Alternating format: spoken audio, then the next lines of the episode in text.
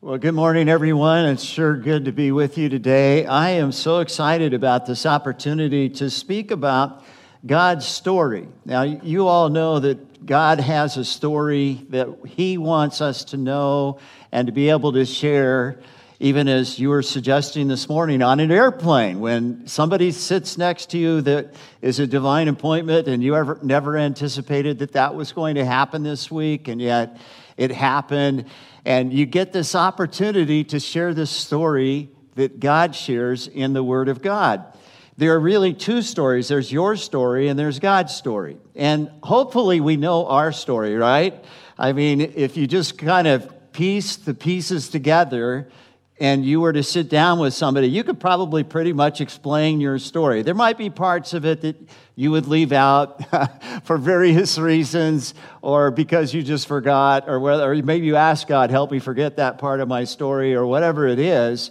But a lot of times we share that story publicly, don't we, with Facebook or Instagram or that sort of thing. And we share it often with pictures, because pictures and stories is a wonderful way to share a story, isn't it?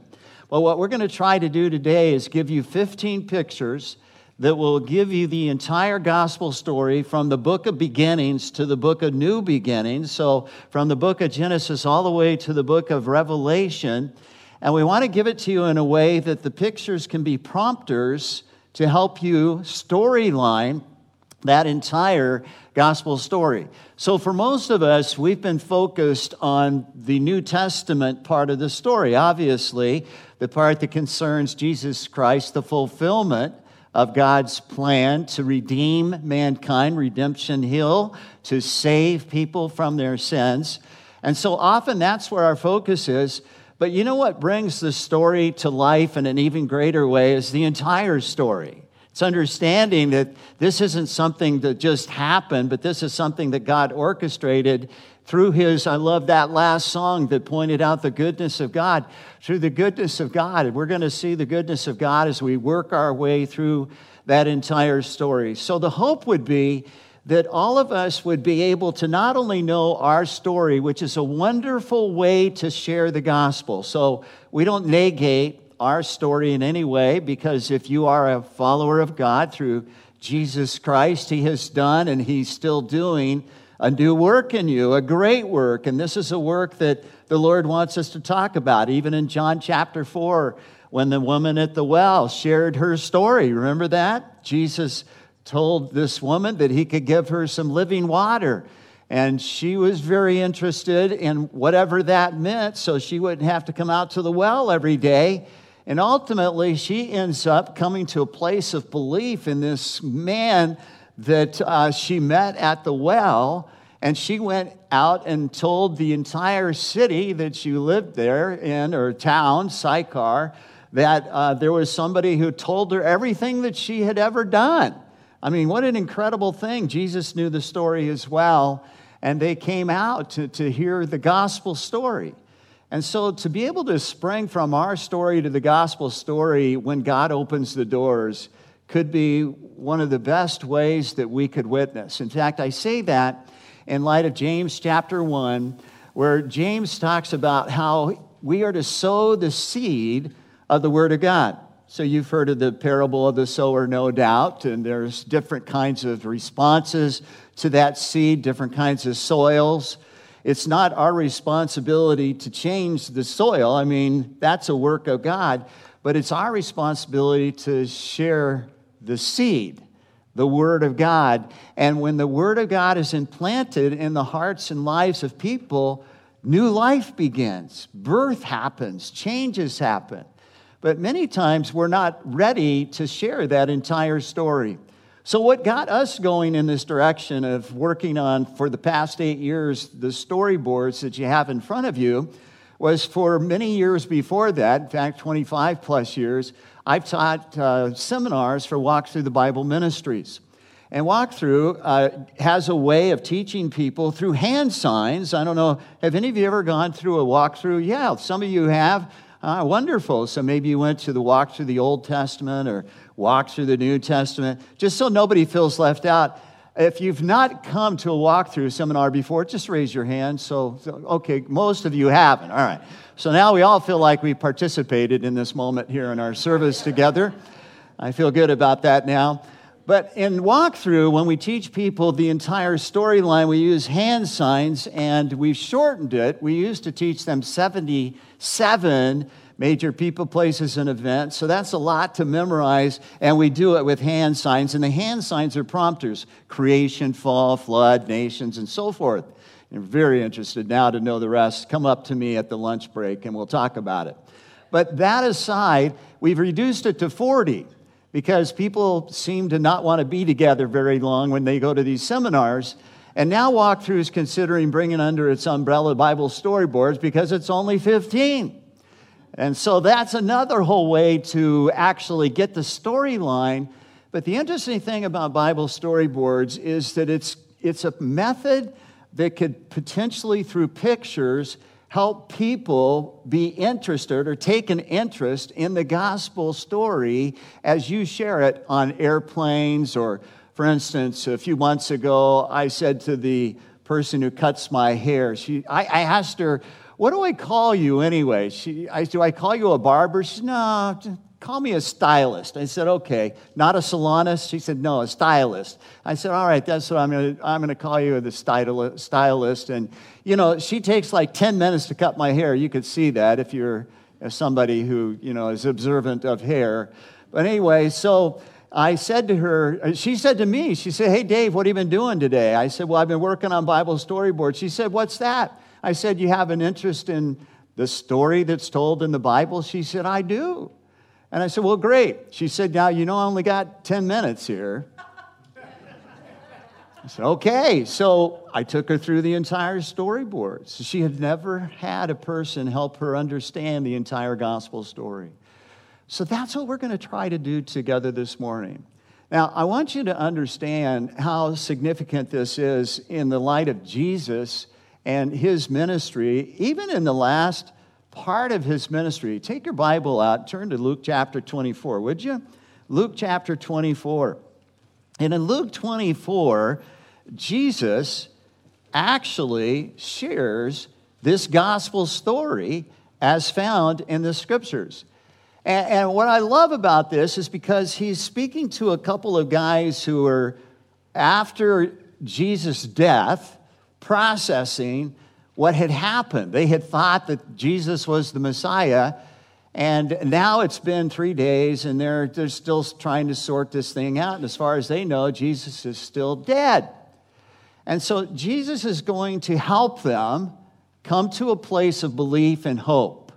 They were at a hopeless moment in their life there. They thought that maybe he was the Messiah. And I love what Jesus does here, because what he does is that he takes them through the entire Old Testament scriptures, the entire Old Testament. Now, that was something these religious guys evidently had not put together. So they had enough information to have an interest in spiritual things, but and they had enough interest in Jesus possibly being the Messiah, but they couldn't put the, the story together. And quite frankly, that's the condition of, of most of us. We can't put the story together. And so I love what Tim Keller has said about that, because I think it really speaks to our situation today even. He said this, Pastor Tim Keller, he's now in heaven. What a godly man that had amazing impact on people. And anyway, he wrote so many wonderful things, but this was one of the statements he made in his ministry and time as a pastor. He said, "Many people think of the Bible as a book of moral teachings with stories sprinkled through." This is the Bible to illustrate the teachings. But it's a lot better than that. The Bible's a single true story with teachings sprinkled through to illustrate the story. So when you grasp the story, it brings together the stories. That's what he's saying. And what we want to try to do is we want to try to give you that story so that you can tell the story through just some pictures and some stories. And I know you have an interest in this, because if you're on Facebook, this is what you do all the time. You're posting pictures and telling stories. If you're on Instagram, you do the same thing. We have a, a grandson uh, who is fifteen, and he runs cross-country, and he's constantly posting about his cross-country. Why would he do that? Well, he, he loves what he's doing, which is shocking to me. I mean, he's running. Are you kidding? You know, that just doesn't compute with me. And some of you are runners like, oh, you're missing out on life, buddy, you know. And I just want to say to you, well, then why don't you smile when you run? But that's a that's another story, you know. Camden actually says to us, you know, I, I said, how do you do it? He says, it's pain. It's a lot of pain. I said, so you don't mind the pain? He said, no, I just get through the pain because I feel like God's given me a gift. And I inside him saying, thank you, Lord, for not giving me that gift, you know. But, but anyway, so we use stories and we use pictures. Isn't that the truth? And so you can do this. That's all I'm trying to say right now. And the pictures can be a prompter to help you tell the entire story, maybe something that most of us here have never done. Be able to tell the entire story from begin to end and help a person come to faith in Jesus Christ. Well, but look at this in Luke chapter twenty-four. So in Luke chapter twenty-four, uh, verses nineteen, okay, let's just pick it up there. I'll just show you a few verses because I don't want to infringe on the series you guys are doing in Luke, right? So um, you're going to get to Luke twenty-four someday. I don't, I don't know, is it going to be like three years or what is it? You know, whenever you get there. But anyway, so once you get there, this will be kind of a heads up on where you're going. But in Luke twenty-four, nineteen, this is, let me get there. Here it is. Luke twenty-four, nineteen to twenty-one. Uh, these guys, they're walking. You know, they're on a seven-mile walk uh, from Jerusalem to Emmaus. And this stranger joins them, who they don't know it's Jesus. And, and he, the stranger, asked them, what are they talking about? And they said, about Jesus of Nazareth. He was a prophet, powerful in word and deed and before God. And all the people, the chief priest and our rulers, it changed, didn't it? Yeah, the chief priest and our rulers handed him over to be sentenced to death, and they crucified him. Now, they're telling this to the guy that this happened to, right? But he's not letting on. They crucified him, but we had hoped. Am I past this? I'm still there. Okay, good. I ought to have somebody else run this part of this. But anyway, we had hoped that he was, excuse me, get this thing to work here too, that he was the one who was going to redeem Israel. And what is more, it's the third day since all this took place. So here these guys, their, their hopes for the Redeemer in Jesus basically are dead. Since Jesus is dead, as far as they're concerned, then those hopes are dead. And Jesus has some good news for them. So it says in verse twenty-five this. It says, did that change? Yeah, it did. Good. He said to them, how foolish, he said, Jesus said, how foolish you are and how slow of heart to believe all that the prophets have spoken. Did not the Christ have to suffer these things and then enter his glory? Now, I love this because Jesus had to tell them he's Jesus, but he's telling them, you know, what happened is what the scriptures predicted would happen. So it wasn't like a mistake on God's part. It wasn't that, oh no, you know, everything is off kilter now, off plan. No, it was prophesied.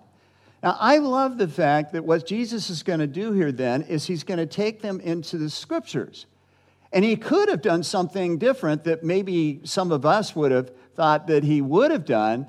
And what would have that been? Well, he could have just said, look, guys, okay, it's me, all right? Look, look at me closely. Can you tell? It's me. I'm back from the dead. But that's not what he did.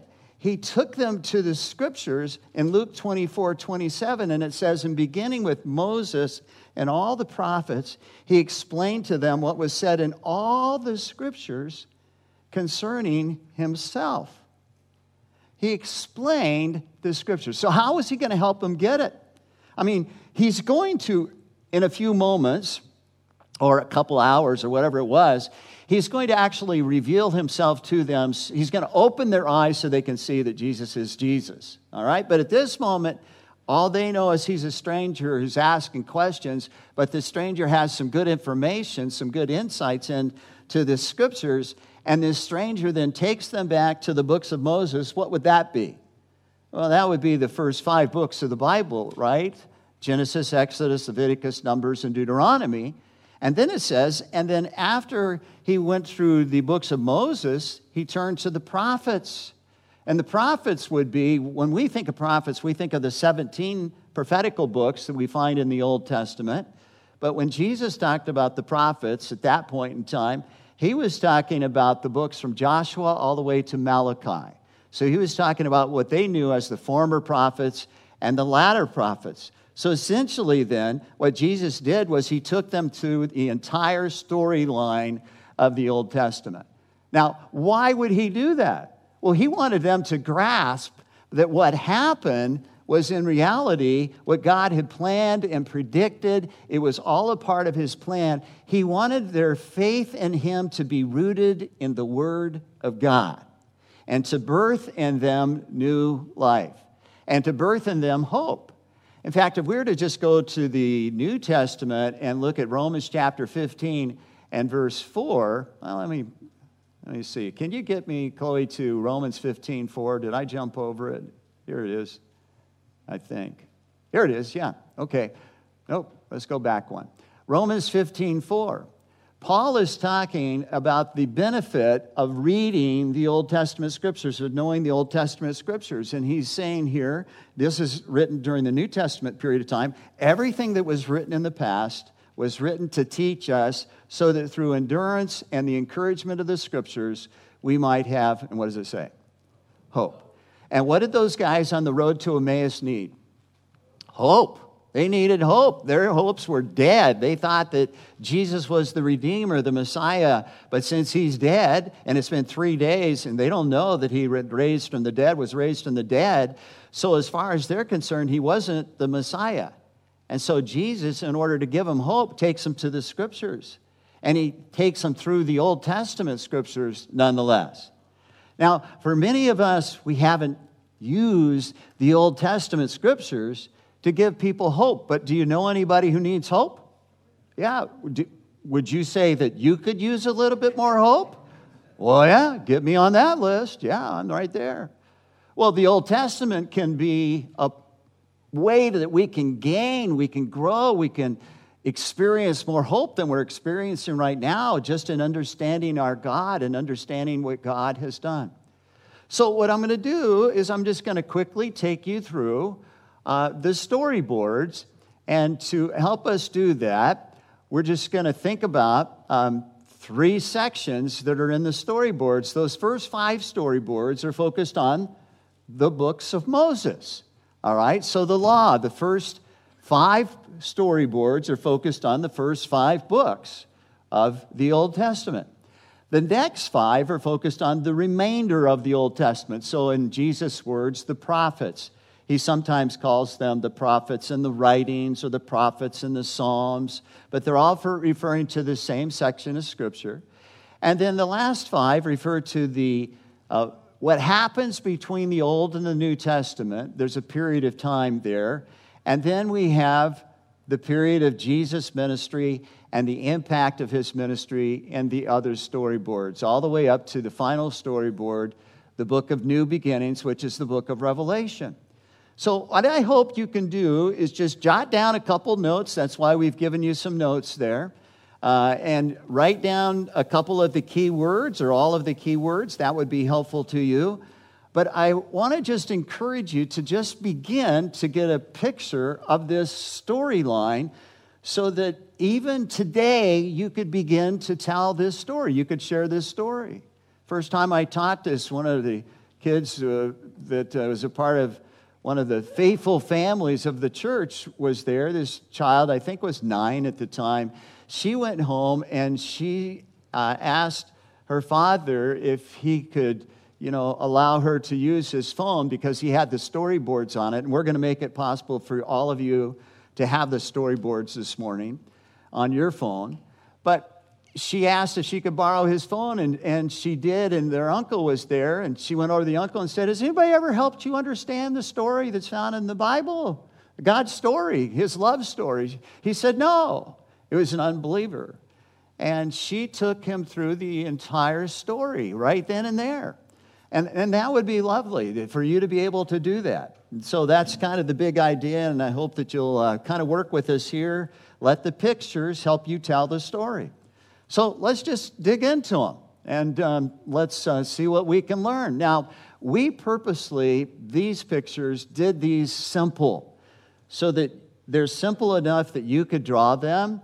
Uh, there are other versions. We're showing you a couple others today, but I want you to see the simple ones because these are uh, some storyboards that you could actually, let's say you don't have your phone or whatever it is, and you get the opportunity to share the gospel with somebody and you want to help them understand God's love for them.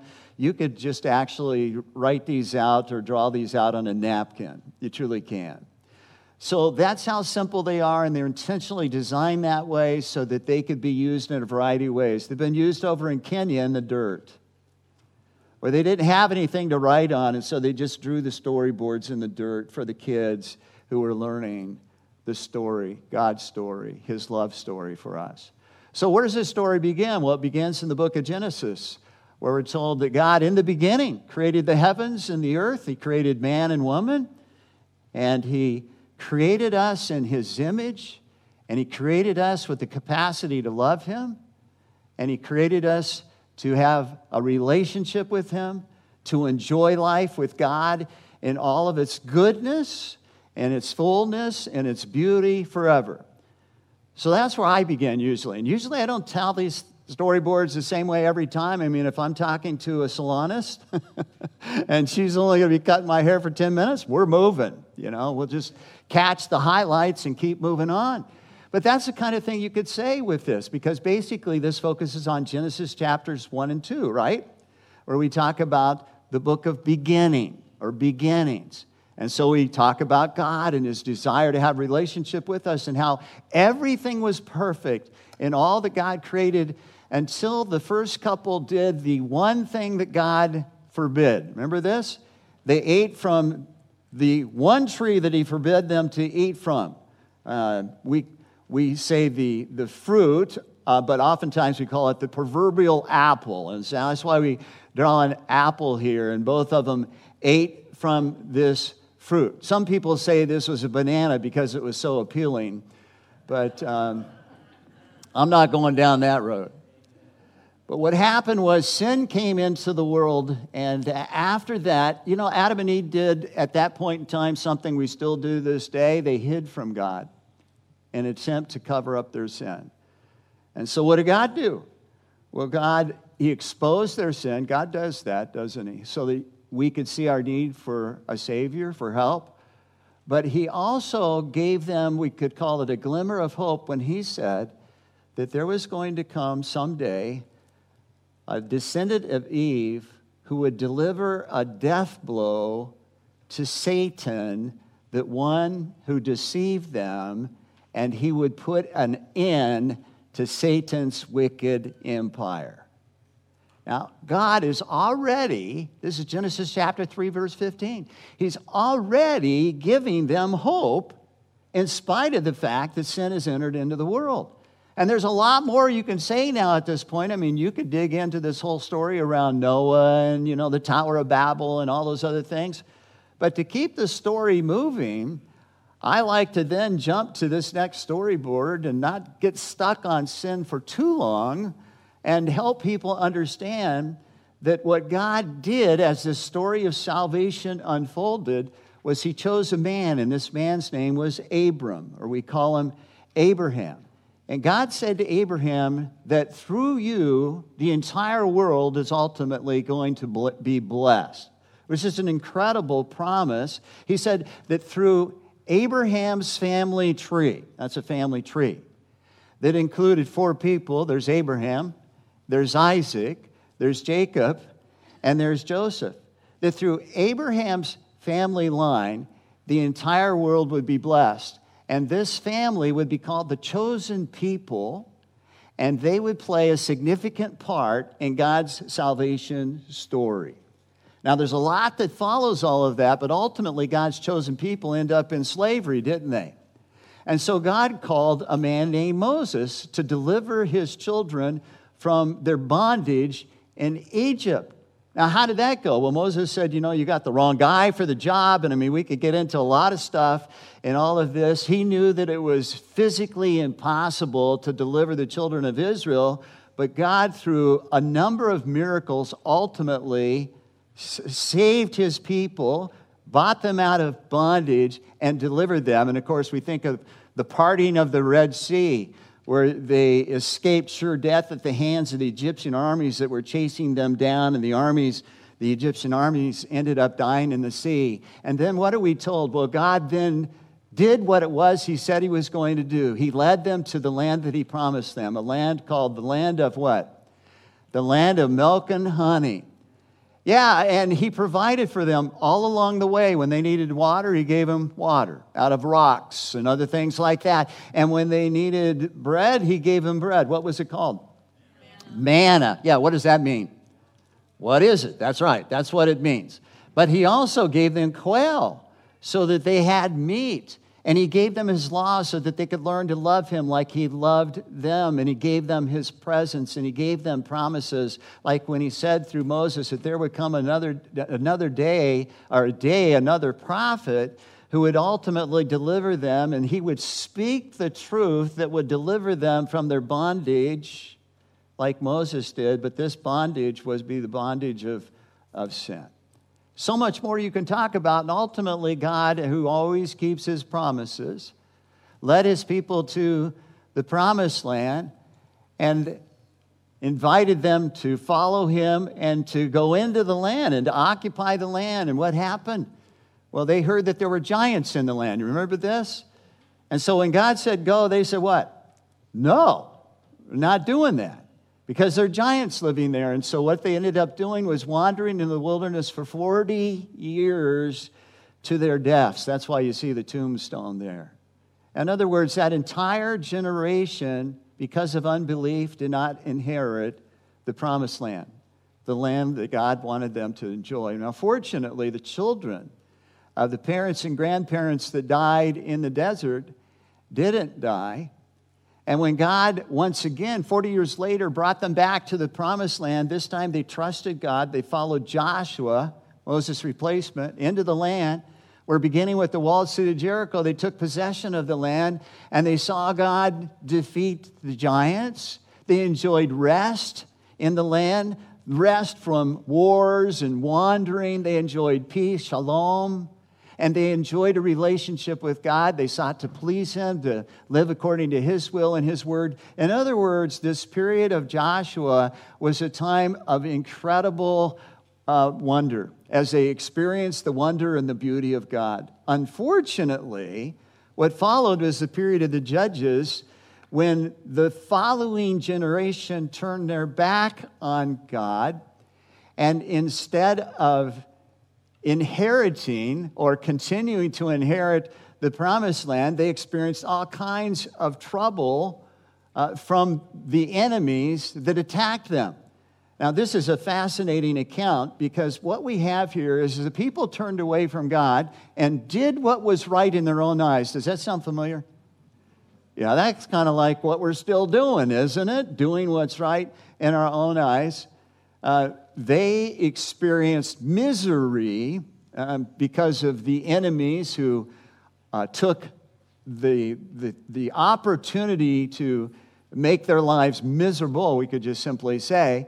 Well, they would cry out to God, and God sent for them judges. That's how the judges came into the picture, like Deborah, Gideon, Samson. You could probably name other judges. And then things went great for a while, but ultimately they fell right back into sin, doing what was right in their own eyes. And this little pattern, this sin-salvation pattern, this disobey-obey pattern, this not love God, love God pattern repeats itself seven times in the book of Judges, where God delivers them from their misery and gives them a wonderful time of experiencing his peace and all that came with it, but they just continue to fall right back into sin. And you would think, after all of that, you know, actually this went on for about four hundred years, you'd think that all of that would have finally said to them, you know what, let's just do it God's way, okay?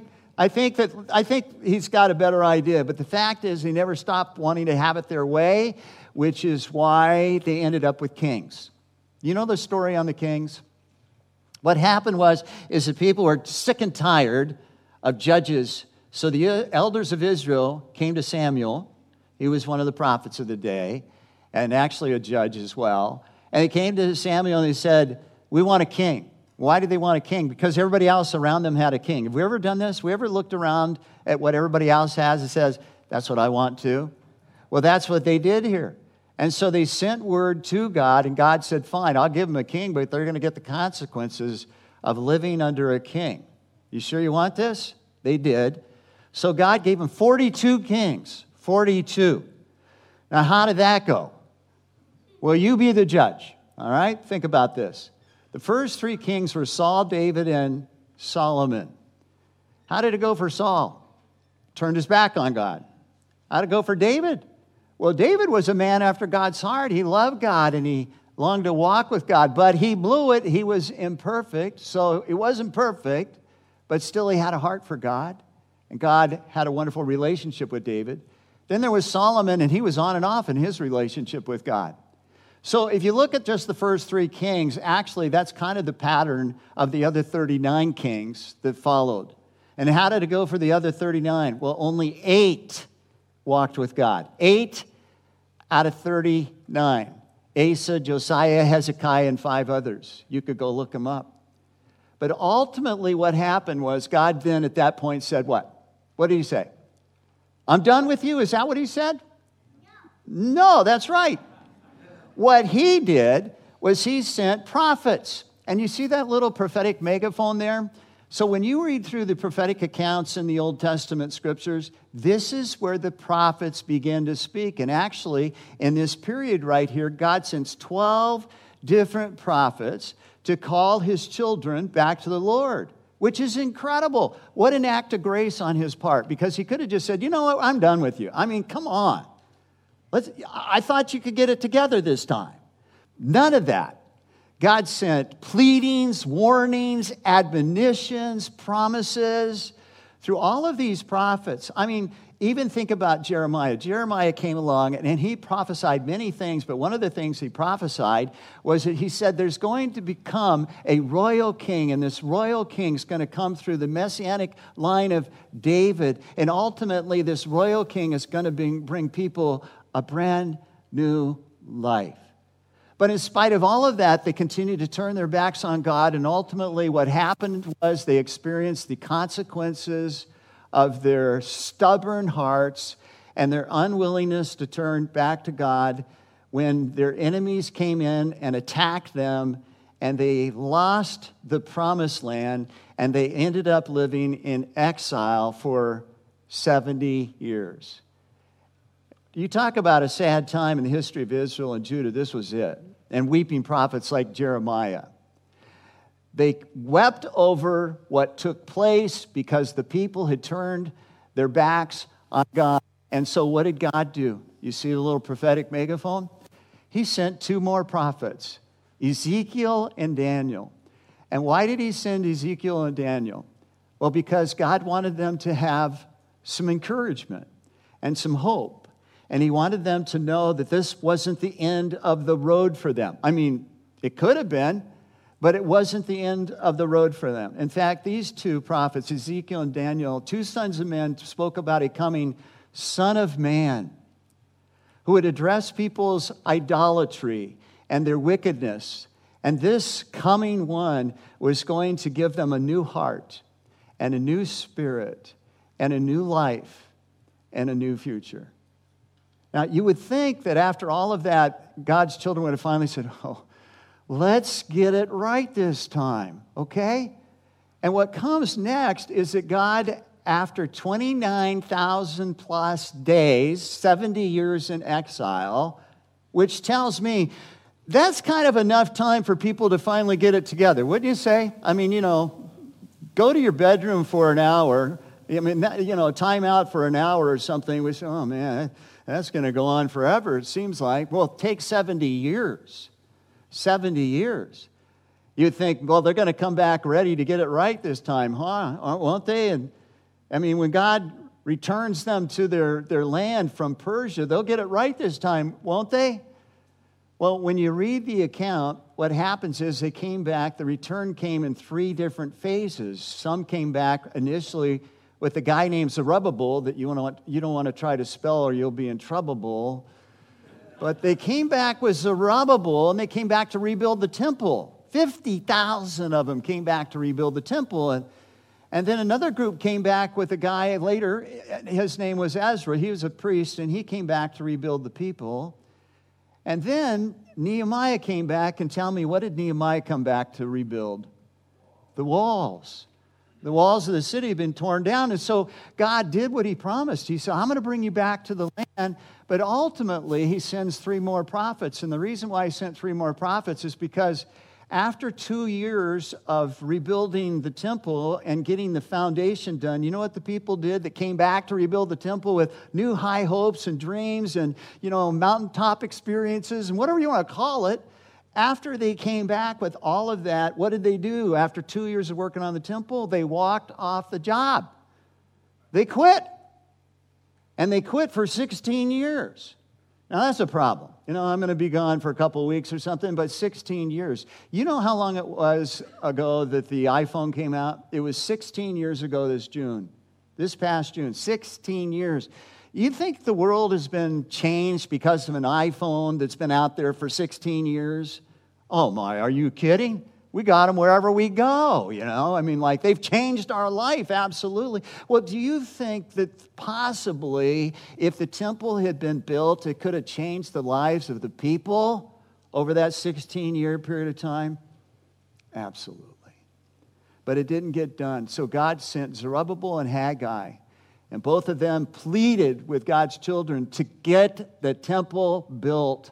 They ultimately did get the temple built. Then they started worshiping in the temple, but pretty soon their worship was just ritual again. And they hardened their hearts and stiffened their necks toward God, which is why God sent one more prophet. His name was Malachi. The last book of the Old Testament, Malachi speaks, and he calls God's children to be faithful to him like he had been faithful to them. Now, that's the Old Testament story. And it's an incredible story of the grace of God, isn't it? I mean, God should have many times over just said, you know, this was a good idea, but it's really not working out. I'm done with this.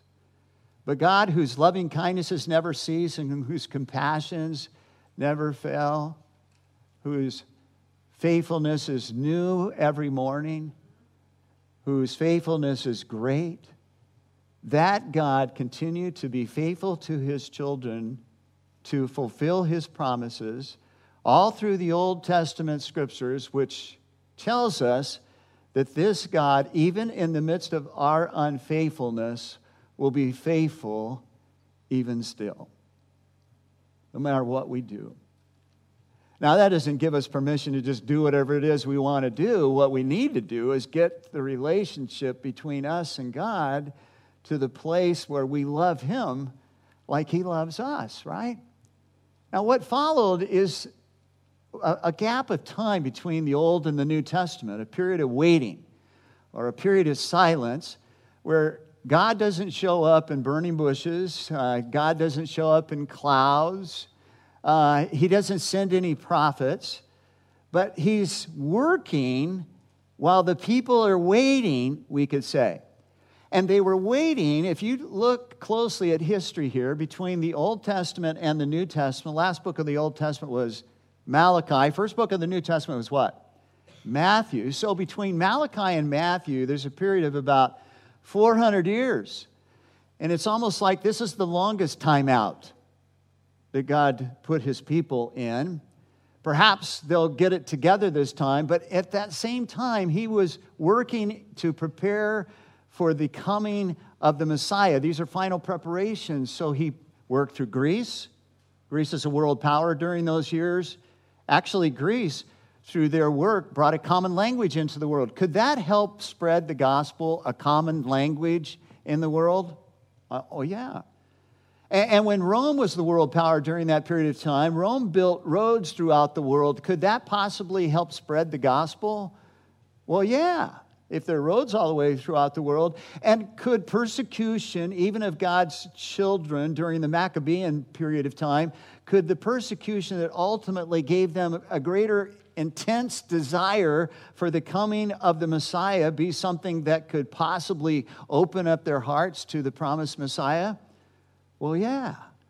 And that's just much of what God did during those years, just like even right now in the world and the conditions that we're facing in the world. It's not like God has lost control. It's just God is working out his plan, a plan that we can trust. And even when we can't understand it, we know that he's working. And just when the time was right, what happened? Jesus came into the world, the promised Messiah. Jesus, a descendant of Abraham, Isaac, and Jacob, and the entire, I'll have to go back here, And and Jesus came, the, his story is told in Matthew, Mark, Luke, and John. So those four gospel accounts, the first four books of the New Testament, we're told that all the story of Christ that they could possibly, you know, get into those little books. They talk about how even the books of the world could not fill all that Jesus did. But we know that Jesus was born, he grew up, he ministered to all kinds of people. He ultimately died on a cross. He was buried in a tomb. He rose from the dead. He made many post-resurrection appearances, and then he went back to heaven. And why did he do all of that? He, he did all of that to save people like us from our sins. That's why. He did all of that to bring us back into a close relationship with God. In fact, Jesus said that he came to give sinners eternal life. He called it abundant life.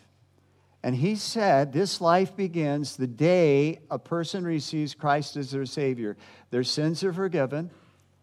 Their death penalty is canceled. They're adopted into God's family.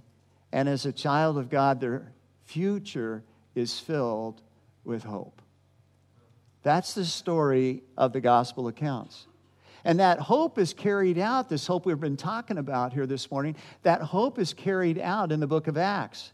Acts could easily be called the Acts of the Apostles or through the work of the Holy Spirit.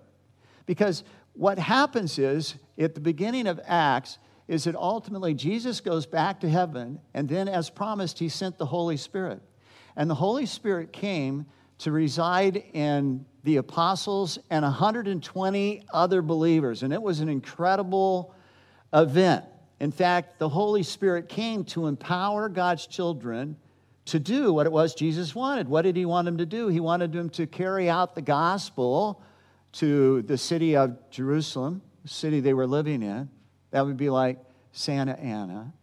And then from there to Judea and Samaria, and from there to the four corners of the earth.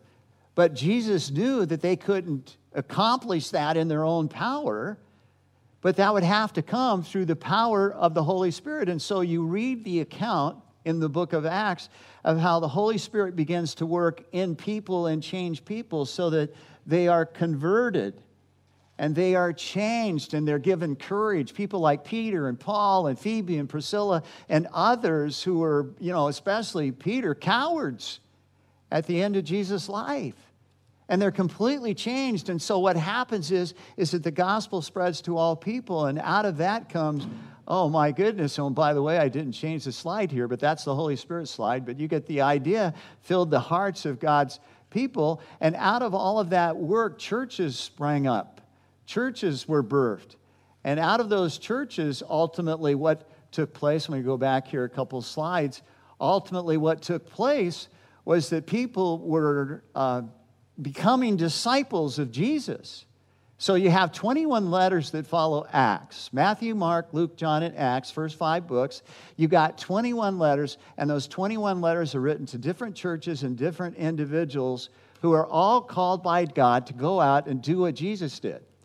And what did Jesus do? Well, he went out making disciples, right? So when he said to some fishermen, follow me and I'll make you fishers of men, Jesus had intentional discipleship in mind. And so what we have now is the outworking of that, where first Jesus impacted uh, some men and Those men went out and impacted others, and that's what discipleship is all about. It's about this change of this, this chain of impact that ultimately changes people's lives forever. And we see them making disciples by helping people come to Christ. That's the front half of the Great Commission. And helping them grow up in Christ. That's the back half of the Great Commission. It's all about helping people grow in love for God and other people. That's discipleship. And that all leads up to ultimately the new day of new beginnings when people are going to experience a new life. In fact, it's a wonderful book because it's describing this day when God is ultimately going to give us a new heavens and a new earth. Life is finally going to be like it was meant to be all along. Um, we're going to experience perfection in our relationships with God and each other. We're going to experience brand new life. Wickedness, crime, pain, disease, death, it's all going to be a thing of the past. And God's long-awaited promises are going to be fulfilled through Jesus, a descendant of Abraham, Isaac, and Jacob. And the entire world is going to be blessed. And God is going to dwell among his people. And life is going to be like it should have been all along. Now that's the storyline, told with more detail than perhaps you might tell it, but that's the storyline. And Jesus, when he went back and he told the first part of that story, you know what happened? It changed those guys. I mean, it really did. If you go on in Luke chapter twenty-four, it tells us that as they were approaching, as they were approaching the village, verse twenty-eight, as they approached the village to which they were going, Jesus acted as if he was going to go farther, but they urged him strongly. They said, "Stay with us, for it's nearly evening. The day's almost over." So he went in to stay with them. And understand, at this point, all they've heard is the Scripture. So Jesus helped them understand the gospel story in the Old Testament Scriptures.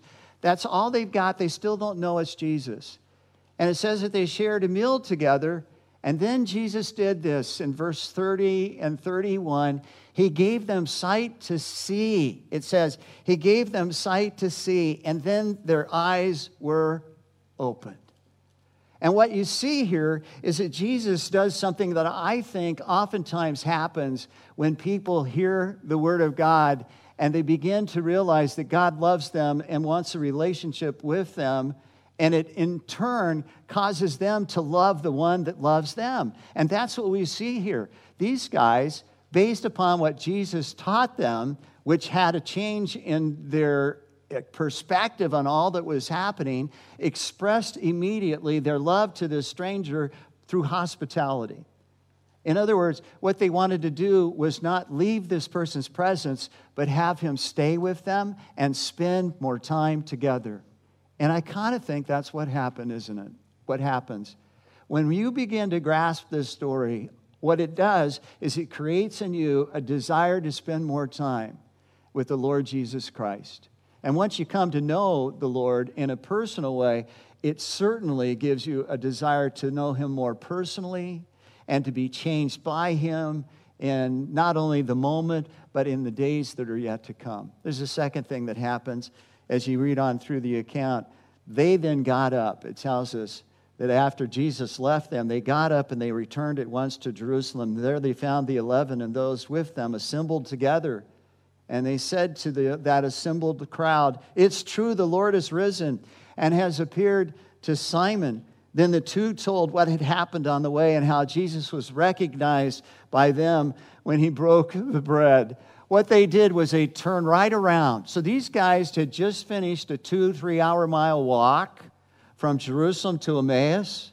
Well, after Jesus has this experience with them, they the next thing they got to do is what I think oftentimes a person will do when they understand this story and are changed by it, and that is this. They want to express God's love for them to others.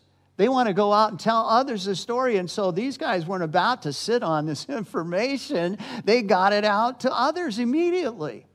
And I love that because I think when we understand God's story, it's just very natural to want to share this story with others who will benefit by it. So The application is pretty obvious, isn't it? God loves us. He wants a relationship with us. He's been working all throughout history to make that relationship possible. He longs for us to love him like he loves us. And he longs for us to take that message and pass it on to others that they ultimately might come to love him like he loves us. Lord, let's just together say thank you. You have done such an amazing work for us, and you continue to do an amazing work in us, not because we deserve it, not because we've been so lovable, but because of your amazing love and your amazing grace and the goodness that we sang about. And we see that in the The pages of history, and we long to be changed into the people that you want us to be through Christ. And so we ask, Lord, that if first we don't have a relationship with you, that we would come to receive the Savior, even as these individuals did that day in a whole new way, were changed by what they found out.